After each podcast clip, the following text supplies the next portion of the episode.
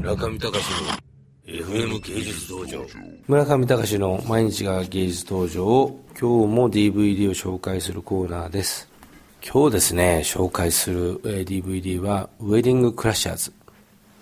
これ皆さんね見た方がいいですよ。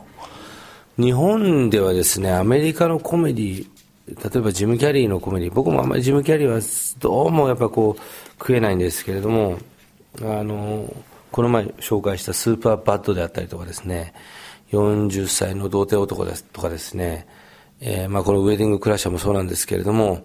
まあ、セクシーな部分であるとかラブコメ、えー、含めた、えー、アホコメディまあヤングな観客に向けたそのラブコメディのコメディの部分がやっぱりかなり、えー、強調された作品群ってなかなかヒットしないですよね。やはりそのアメリカの文化を背景にしたギャグであったりとか、まあ、大体こう階級とかその人種とかそういうものが絡み合ったものでそういうものを理解し得ないとなかなか笑えない部分もあるのかもしれません。でもですね、えー、皆さんこう見た方がいいと思いますよこれ。なんでかというとですね僕もまあ高校生の頃から、まあ、僕はあのピーター・ホンダのですねちょっと名前忘れちゃいましたけども、B 級映画の、なんとかカーボーイ、ピーター・フォンダのですね、すごいバカアクション映画を高校2年生の時にまあ友達と見に行ったんですよね。まあなんかその、チェイスシーンがあの、湖をですね、モーターボートでバーッと走るチェイスシーンが特徴的な作品でした。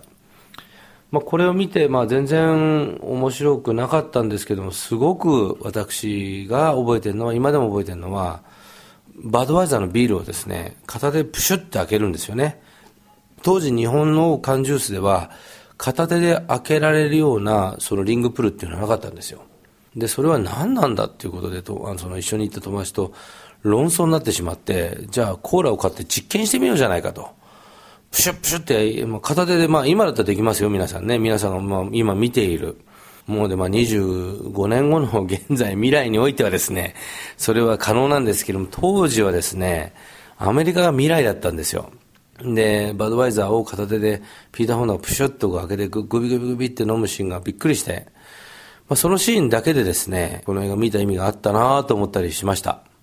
例えばですね、タランティーノ監督が昭和人気伝とかを見るときにも同じようなことがあると思うんですよね。お控えなすってと。まあ、仁義を切るシーンがあるんですけど、これ、はっきり言ってびっくりするようなことですよね。要するに、クジャクがですね、ラップダンス、つまりあの、発情期のダンスをするみたいに、これ何が何だかわかんない。お控えなすって手前小国と走りますところ、うんちゃらかんちゃらと。これが映画の中でですね、約3分から5分ぐらい展開するわけですよ。かなり長い時間です。それを見たときに多分、映画を見る体験として重要な部分、それは異文化だったり自分の知らない情報を吸収するというところに、まあ、脳みそが覚醒するわけですけれども、その意味でですね、あの、アメリカのコメディっていうのは、アメリカの文化を知るにはすごく良いと思う。例えば、あの、別の意味でですね、香港映画っていうのはすごく私、まあ、いつも覚醒する部分があるんですけれども、インファイナルアフェアとか、まあ、他の映画でも刑事ものを見るとですね、必ずあの夜の摩天楼のシーンがあって、その摩天楼の中を刑事の車が走るシーンがあると、フロントガラスにすごい勢いのイルミネーションが映り込むんですよね。で、これなんかこう、これ嘘なんじゃないかぐらい映り込むんですが、多分それが香港なんでしょうね。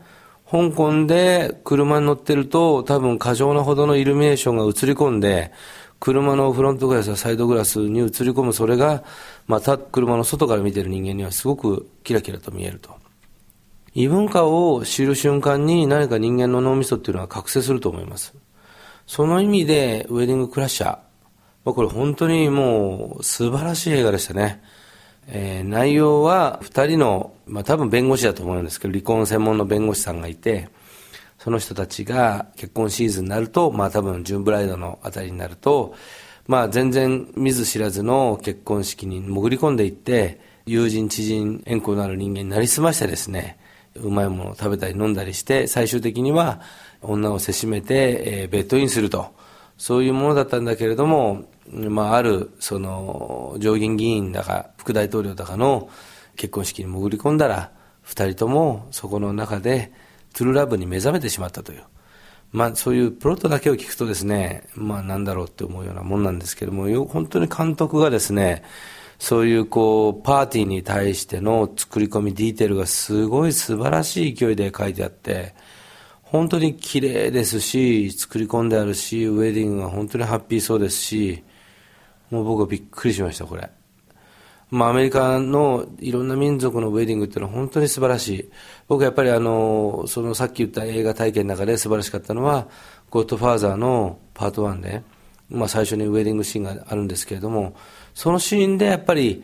ああ、すごいな、こうイタリア、アメリカのイタリアの移民文化ってすごい面白いと思っちゃったわけですよね。まあ、あの、その面白いと思っちゃって、引っ張られちゃって、人生をイタリアで過ごしている私の友人のアーティストの広瀬聡っていうのもいますけれども、あの、本当に映画っていうのはですね、そういう文化を体験する装置であると。その意味で、えー、ウェディングクラッシャー、そしてもう一回レコメンデーションするスーパーバット。これですね、なかなか誰もレコメンデーションしてないと思います日本社会の中で。これ良くないですよ。私がね、強力にレコメンデーションする映画として、えー、皆さんにお届けしたい。